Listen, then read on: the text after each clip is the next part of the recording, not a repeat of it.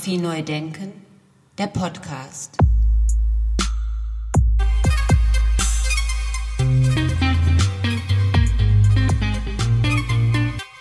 Ja, schönen guten Tag und herzlich willkommen hier aus dem Studio in Essen zu meinem Podcast Fotografie neu denken. Mein Name ist Andy Scholz. Die heutige Episode widme ich Johanna Reich. Johanna Reich wurde 1977 geboren, studierte erstmal Musik in Bayreuth, dann in Münster äh, Malerei, Film anschließend bei Wim Wenders in Hamburg. Sie lebt in Köln und ist aktuell Vertretungsprofessorin an der Kunstakademie in München. Hallo Johanna, danke, dass du dich hier zuschaltest und dass wir heute Abend miteinander telefonieren. Ja, ebenfalls hallo, ich freue mich auch und bin gespannt.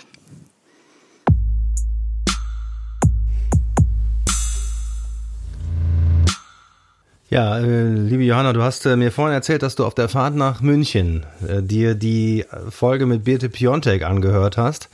Das heißt, du bist unterwegs und unterrichtest in München und musst da auch präsent sein. Genau, ich äh, unterrichte gerade an der Akademie der Bildenden Künste, habe da eine Professur auch noch im nächsten Semester ähm, als Vertretung für eine Klasse und fahre im Moment äh, alle zwei Wochen mit dem Zug nach München und bin auch wirklich froh, dass da wieder so etwas wie Präsenzunterricht stattfinden kann und wir uns von Angesicht zu Angesicht äh, sehen können.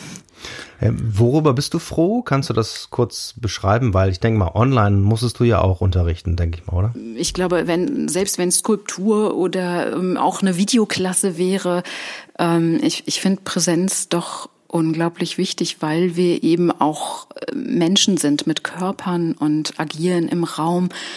Und selbst eben, wenn ich jetzt ein, ein zweidimensionales Bild habe, ich sag mal eine Fotografie, die Frage ist ja, wie zeige ich die Fotografie? Zeige ich die wirklich eben nur auf dem Screen? Ähm, und da entwickeln sich ja jetzt tausende Möglichkeiten, wie ich äh, ein Foto ähm, Präsenz oder ein, ein, die Präsenz eines digitalen, selbst wenn es ein digitales Foto ist, wie ich das zeige. Ähm, worauf drucke ich das? Äh, drucke ich es überhaupt aus? Habe ich da irgendwie ein Screen, auf dem ich das zeige? Äh, Habe ich ein Polaroid-Foto doch wieder oder ähm, ein Papier, ein besonderes, auf das ich drucke und so weiter? Und wie groß ist es im, ja, im Vergleich eben zu mir als Mensch, als Maßstab? Wie hänge ich das an die Wand? Ist es gerahmt? Ist es nur irgendwie dahingerotzt? Ähm, das sind ja tausend Fragen, die sich stellen und die fallen eben alle weg. Sehen die Studierenden das auch so oder gibt es auch Anfragen, nee, ich würde das lieber gern online machen? Es ist tatsächlich zum größten Teil oder wirklich fast alle haben sich unglaublich gefreut, dass wir uns gesehen haben und dass wir es endlich geschafft haben, da zu sein. Äh, man muss sich das auch noch mal so ganz klar vorstellen. Das war wirklich, wirklich schwierig, das auch zu ermöglichen. Denn also im Moment muss ich wirklich Listen schreiben für jeden Studierenden, wann der in die Klasse darf, wann der wo rein darf. Das muss genehmigt werden. Das ist ein Riesenaufwand. Und unser erstes Treffen, das durften wir auch gar nicht in der Akademie abhalten, sondern im Garten.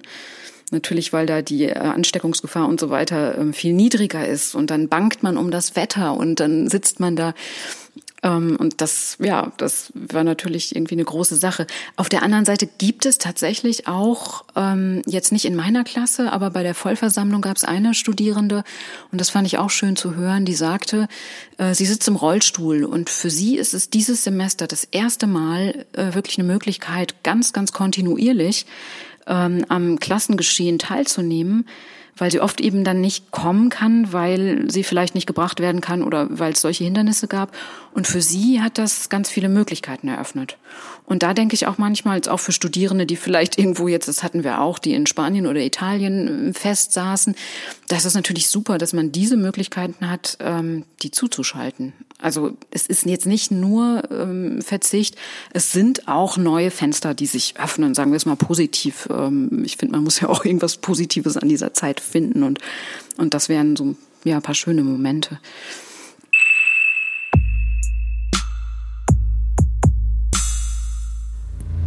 Fotografie neu denken, der Podcast. Ja, kommen wir mal zu dir.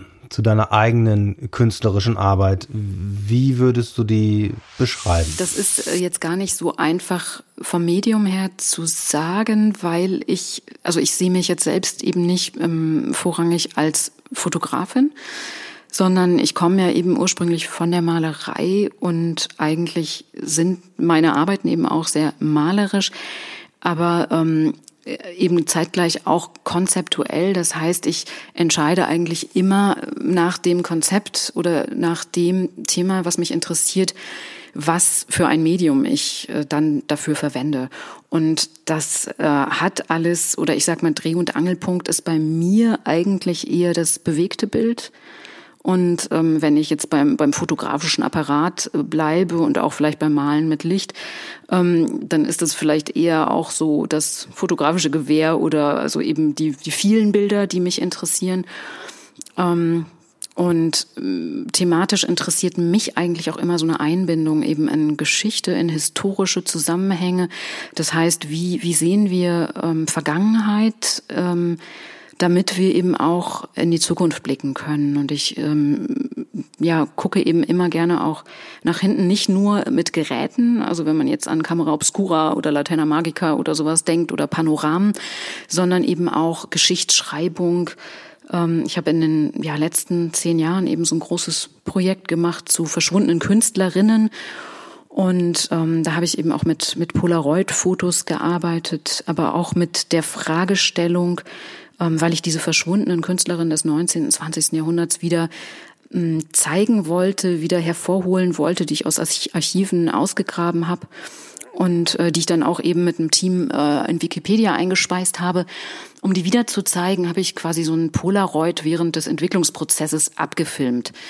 Und das ist was, was mich eben auch sehr, sehr interessiert, ähm, dass Fotografie ja eigentlich auch immer mit Film zu tun hat. Also letzten Endes äh, dass also der Entwicklungsprozess des Bildes eigentlich so ein ganz magischer ist, quasi ein Film, der nur einmal passiert. Also das ist ja sowas ganz Wunderschönes, wenn man ähm, Bilder entwickelt und dann in der Dunkelkammer ja auch äh, steht und dann steht man dabei und das Foto entsteht. Dieser magische Prozess und äh, den finde ich irgendwie ganz wunderbar und der, den sieht man eben dann in, in dieser Arbeit von den verschwundenen Künstlerinnen wo die dann alle für einen Moment aus dem Weiß, aus dem Nichts so auftauchen und ihre Gesichter noch einmal so sichtbar werden und sich abbilden.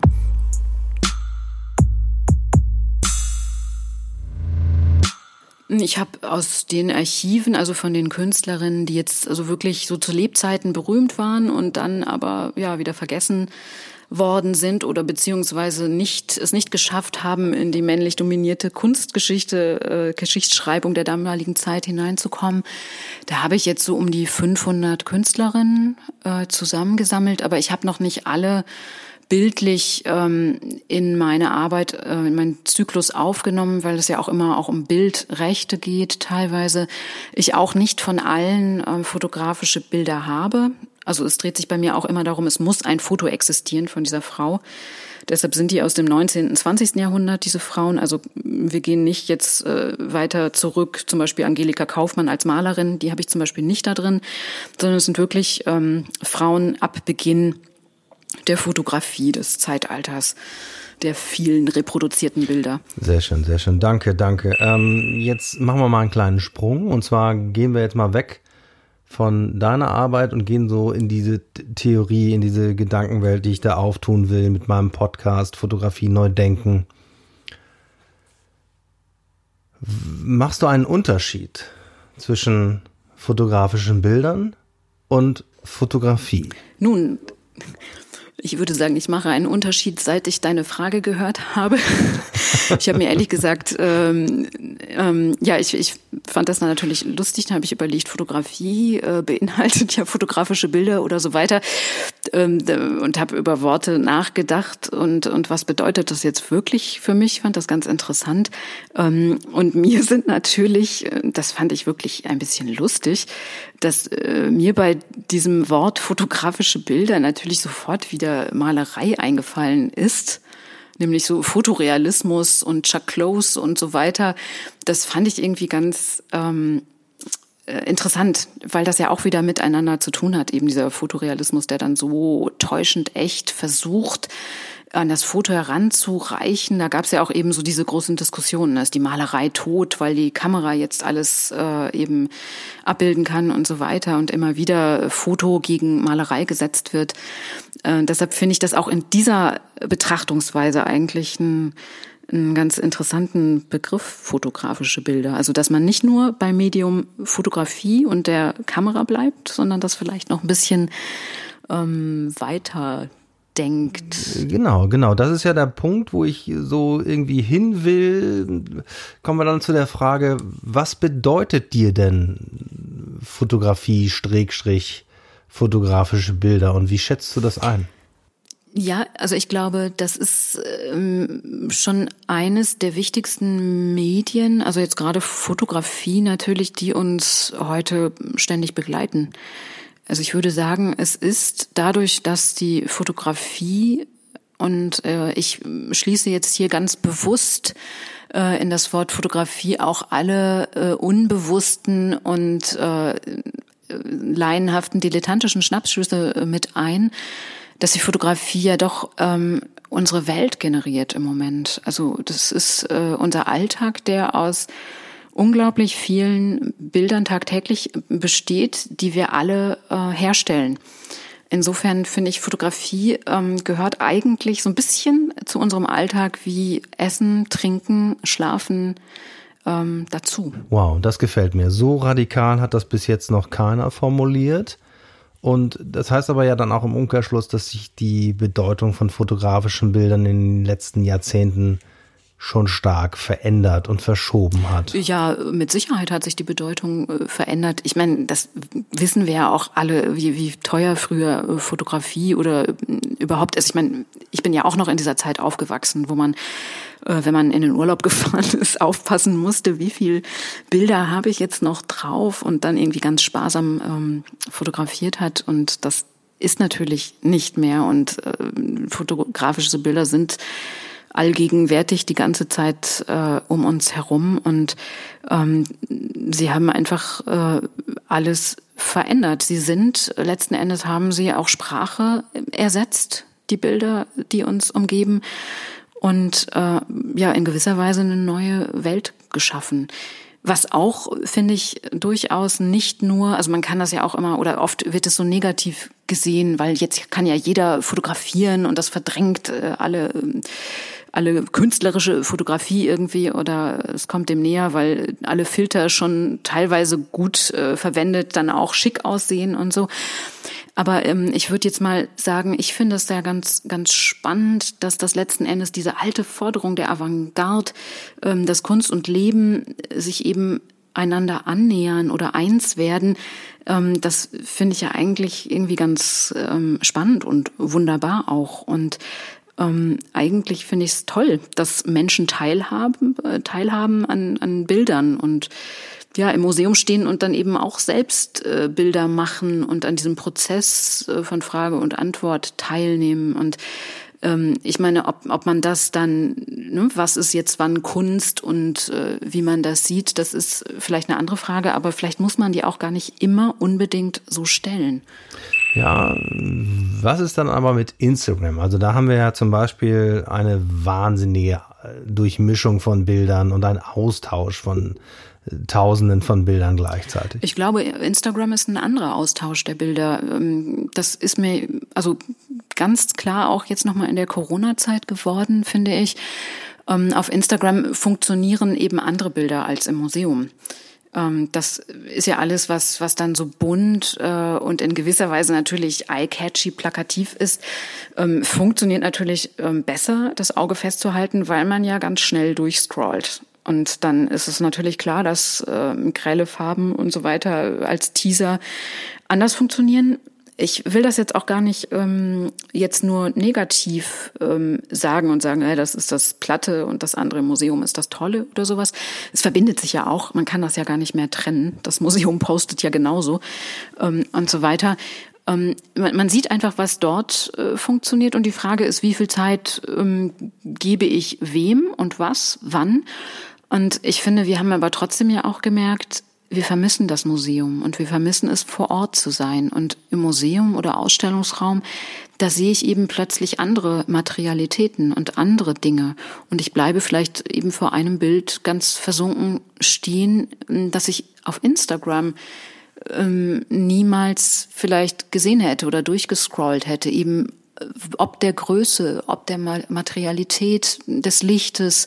Ähm, es kommt auch darauf an, wie, wie hängt dieses Bild hängt es ganz alleine und ich stehe dort vor diesem Bild, welchen Abstand habe ich und ähm, ich, ich beginne so eine Beziehung dazu aufzunehmen. Instagram ist natürlich ähm, unheimlich schnell und kurz und da habe ich nur so einen Glimpse und im Museum, da ja, setze ich mich vielleicht auch mal hin und schaue ein Bild eben eine halbe Stunde an und versinke darin. Deshalb ähm, beides hat seine Berechtigung. Ich sehe jetzt auch gar nicht unbedingt Instagram als den Dieb äh, der Bilder oder ähm, es ist, ist ein Beschleuniger der Bilder. Glaubst du, dass das die Wahrnehmung grundsätzlich verändert? Das sind natürlich ähm, interessante Fragen und ich meine auf einige Fragen, es gibt ja auch schon bestimmte Untersuchungen zu ähm, Bildwahrnehmung oder auch zu Zeitfenster. Ich meine, wir wissen auch alle, dass eben genau diese ähm, Taktung äh, von Bildern in so einer Schnelligkeit, das ist ja so ein Suchtzentrum in unserem Hirn auch triggert äh, und wir deshalb eben auch schnell vorbeiwischen. Also das sind ja alles Mechanismen, die ähm, sich einschreiben in unser Gehirn. Deshalb bin ich davon überzeugt, dass das auch Regionen im Gehirn verändert. Aber ähm, auf der anderen Seite, ich meine, wir leben eben in dieser Zeit und wir verändern uns. Und ähm, wir könnten auch bejammern, äh, dass wir schon lange nicht mehr so scharf sehen wie zu Dürers Zeiten. Denn da gibt's eben diese Bilder und Stiche, wo ja so kleine Details sind, die können wir nur mit der Lupe erkennen, aber er hat sie gezeichnet und äh, mit bloßem Auge. Also damals war es einfach, war das menschliche Auge noch viel, viel besser ausgebildet. Wir verändern uns und das ist vielleicht nicht immer positiv. Natürlich äh, glaube ich auch, dass wir sehr vorsichtig sein müssen, was da alles so passiert. Also ich habe im, im letzten Jahr zum Beispiel auch mal diese Kontaktlinsen ausprobiert, äh, mit denen man fotografieren kann und äh, wo man zeitgleich eben dann auch nochmal wie bei Google Glasses so eine Oberfläche äh, abgebildet hat, wo eben Informationen stehen und so weiter. Und ich denke, das macht natürlich etwas mit unserem Gehirn. Und ähm, unsere Aufmerksamkeit wird fragmentiert. Und ähm, wenn wir das, glaube ich, zu häufig benutzen, sind unsere Gehirne, die anders aufgewachsen ist, damit überfordert.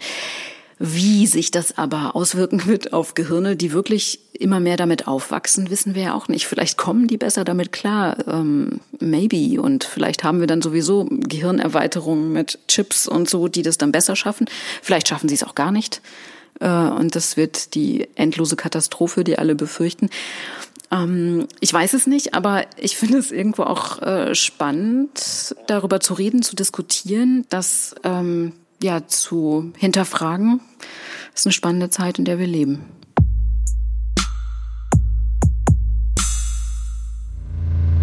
Ich finde es für mich selbst auch genauso interessant, immer wieder zu gucken, ähm, wie ziehe ich mich zurück von diesen ganzen Medien und, und komme eben zur Ruhe und finde wieder innere Bilder und um das Ganze aber auch wieder dann aus einer neuen Perspektive zu betrachten. Also ich, ich glaube, man braucht eben beides. Auf der anderen Seite leben wir eben in dieser Zeit und sich dem halt völlig zu verschließen, ist eben auch nicht der Weg. Und auf der anderen Seite finde ich auch Kommunikation, die durch Instagram möglich ist, so ein Bildaustausch. Ich meine, wir kennen uns ja auch darüber. Ähm, finde ich auch einfach eine, eine tolle Möglichkeit und auch eine schnelle Möglichkeit, in Kontakt zu treten mit Menschen, wo man sonst sich äh, nicht unbedingt hingesetzt hätte, eine E-Mail geschrieben hätte oder sich vielleicht auch gar nicht getraut hätte und gedacht, ach, da kommt sowieso keine Antwort. Und das ist eben da ähm, schnell möglich. Und man schaut vielleicht auch Bilder an von Leuten, ja, die man sonst äh, nicht wahrgenommen hätte oder wie auch immer. Das finde ich ja auch, ähm, finde ich ja irgendwo auch ein Reichtum und eine Demokratisierung. Das demokratische Bild. Das ist aber ein eigener Podcast. Vielen Dank für das Stichwort. Ähm, kommen wir aber jetzt abschließend zu einer Frage, die ich unheimlich gerne stelle, weil sie so, mh, hm, weil sie so, weil sie so zieht, weil sie so ein bisschen komisch ist. Wann ist denn ein Foto ein gutes Bild?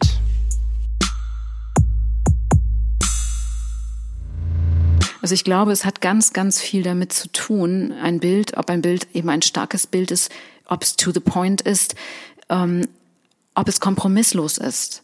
Es ist, äh, hat ja auch damit zu tun, äh, wenn ich sage, ich, ich bin ein Künstler, eine Künstlerin, ähm, dann gehe ich mit meiner Aussage, mit meinem Vorhaben kompromisslos um und dann ähm, erkämpfe ich mir das Bild, dann gehe ich wirklich dem auf den Grund und dann entferne ich alles, was stört, wenn das sein muss für dieses Bild. Und das spürt man diesem Bild ab. Das ist dann egal, ob es, also wenn das natürlich ganz scharf sein soll, weil ich etwas abbilden will, was äh, so wie seziert aussieht, dann nehme ich die beste Kamera, die es gibt, das beste Material, das richtige, ähm, hinterher auch das richtige Papier und so weiter. Also dann bringe ich das wirklich on the top. Und wenn ich aber sage, ich will eine Leichtigkeit, ich will die Flüchtigkeit des Lebens und so einen Moment haben, dann ist das vielleicht aus der Hüfte geschossen. Und dann ist es vielleicht so ein catchy Moment, den ich gerade erwischt habe. Und dann geht es schnell. Und dann ist es vielleicht äh, auch egal, welche Kamera ich dabei habe, weil es wirklich um diesen kleinen Moment geht. Also es hat ganz, ganz, ganz viel eben mit dem zu tun, was möchte ich als Künstlerin aussagen? Was sind meine, ähm, ja, quasi ähm, Stellwerte oder Werte, die ich festsetze? Wo will ich hin? Und das unterscheidet vielleicht auch eben die Bilder von denen, die einfach so unwissend gemacht werden. Natürlich können da auch zufällig ähm, tolle Bilder entstehen, aber es, ähm, finde ich, kommt letzten Endes irgendwo auch auf so eine Entscheidung an und auf etwas, was ich will, auf etwas Bewusstes.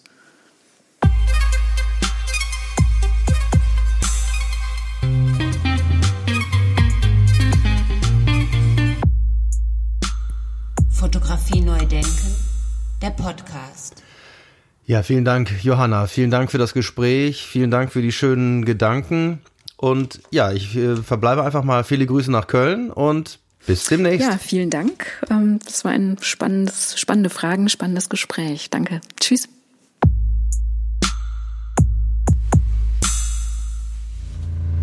Sehr schön. Vielen Dank nochmal.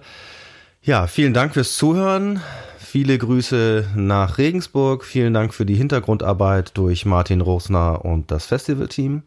Ich freue mich jetzt schon, eine Arbeit von Johanna Reich in der Ausstellung Höher, Schneller, Weiter während des Festivals fotografischer Bilder in Regensburg an die Wand zu hängen.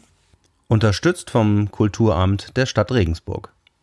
In diesem Sinne freue ich mich auf die nächsten Episoden und verbleibe einfach mal mit schönen Grüßen hier aus dem Studio in Essen und sage bis bald.